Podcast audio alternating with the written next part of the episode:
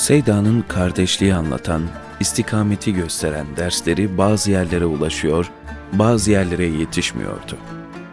Cuma günleri gittiği Nurşin Camii'nde halk hükümetin çıkardığı yasalara karşı nasıl tavır alacaklarını soruyor, o hep kardeşliği ders veriyor, asla hiçbir isyana karışmamalarını telkin ediyordu. Aynı günlerde Şeyh Said de şark vilayetlerini dolaşıyor, onları hadise çıkarmamak kaydıyla etrafında toplamaya çağırıyordu. Bu davete icabet edenler olmuş fakat ne yazık ki kontrolsüz cahil kitleler bir kısım art niyetli insanların da kışkırtmasıyla Kıvılcım kabilinden hadiselere sebebiyet vermişti. Nihayet Şeyh Said'in birkaç adamının Erek Dağı'nda görülmesi gecikmedi. Seyda'ya Şeyh Said'den mektup vardı. Seyda mektubu okudu. Şeyh Said, Seyda'nın şarkta büyük nüfuza sahip olduğunu, başlatmış olduğu harekete destek olursa muvaffak olabileceğini yazıyordu. Mesele mühim, durum vahimdi. Onun içindir ki Seyda hemen cevabi bir mektup kaleme aldı. Şöyle diyordu.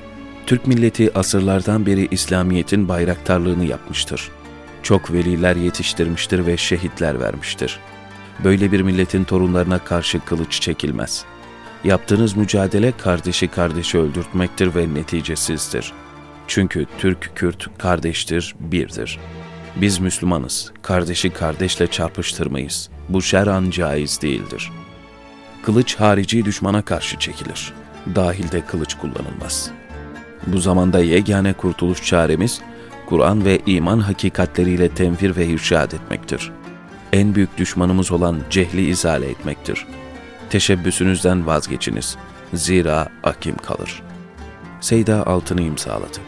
Şeyh Said'in adamlarına verip gönderdi. Adamlar Seyda'nın onlarla birlik olmak değil, onları yollarından döndürmek istediğini anlamışlardı. Karanlıkta dolu dizgin yol aldılar. Gece geç vakitte mektup eline ulaşan Şeyh Said sarsıldı. Manevi havada kızıl kıyametler kopar, buz gibi rüzgarlar eserken maddi hava da ona eşlik ediyordu. Artık geceleri kilise harabesinde kalmak, ıslak bir yorganla ısınmaya çalışmak gibiydi. Kar gelmek üzereydi. Seyda kahvaltıdan sonra talebelerinden kilisenin aşağısında kuytu bir köşede barınak kazmalarını istedi. Yerini bizzat kendisi göstermişti.'' Ali Çavuş eline kazmayı, Molla Hamit küreği aldı. İlk kazma darbesi indi, toprak kalktı. Kazmanın ucu karınca yuvasına isabet etmişti. Binlerce karınca etrafa dağıldı. Paniklemiş gibi sağa sola koşuşuyor, yıkılan dünyalarının telaşını yaşıyorlardı. Tam o esnada Seyda geldi. Karıncaları gördü. Başka bir yeri kazın dedi.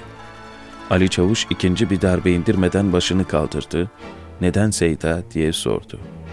Bu karıncaları rahatsız etmeye hakkımız yok dedi Seyda. Bir ev yapalım derken diğer evi yıkmak olmaz. O hiçbir hukuku çiğneyemez, kimseye zarar veremezdi. Gitti başka bir yeri kazdılar. Elleri üşüyor, kulakları donuyordu. Seyda da üşüyor fakat yine de onları kontrole geliyordu. Oradan da karınca yuvası çıktı. Seyda onları orayı kazmaktan da men etti. Üçüncü yere gittiler korkarak vurdular kazmayı. Zira her yerde karınca vardı ve böyle giderse akşama kadar kazacak yer bulamayacaklardı. Talebeler karıncasız yer bulamayacaklarını anlayınca Seyda yanlarına yaklaşırken yuvanın üzerine toprak atmaya karar verdiler. Gün boyu çalıştılar. Yorulan yerini arkadaşına bıraktı. Seyda onlara nasıl yapmaları gerektiğini gösteriyordu. Artık başlarını sokabilecekleri onları ürperten rüzgardan, ıslatan yağmurdan, donduran kardan koruyacak küçük bir odaları vardı. Van'ın soğuğu çetindi. Her geçen gün şartlar zorlaşıyordu. Artık talebeler daha çok köylerinde kalıyor, zaman zaman Seyda'nın yanına geliyorlardı. Banyosuz, mutfaksız bir odada elbette ki onca insan kalamazdı. O Seyda'nın harcıydı. Buna ancak yemiyor denecek kadar az yiyen, şahsi istekleri adına oruç tutan katlanabilirdi. Buna ancak uzleti vuslat, karanlığı aydınlık, çilesi neşe ve azık olan dayanabilirdi. Şeyh Said hareketi Ankara'dan takip ediliyor, belki de hareketin olgunlaşması bekleniyordu. Ankara uzaktı. Kalitesiyle itibar kazanamayanlar fitne çıkararak kıymet kazanmaya çalışıyor, endişe uyandırmak için yalan yanlış haberler taşıyorlardı. Bir söz kulaktan kulağa bin kılığa giriyordu.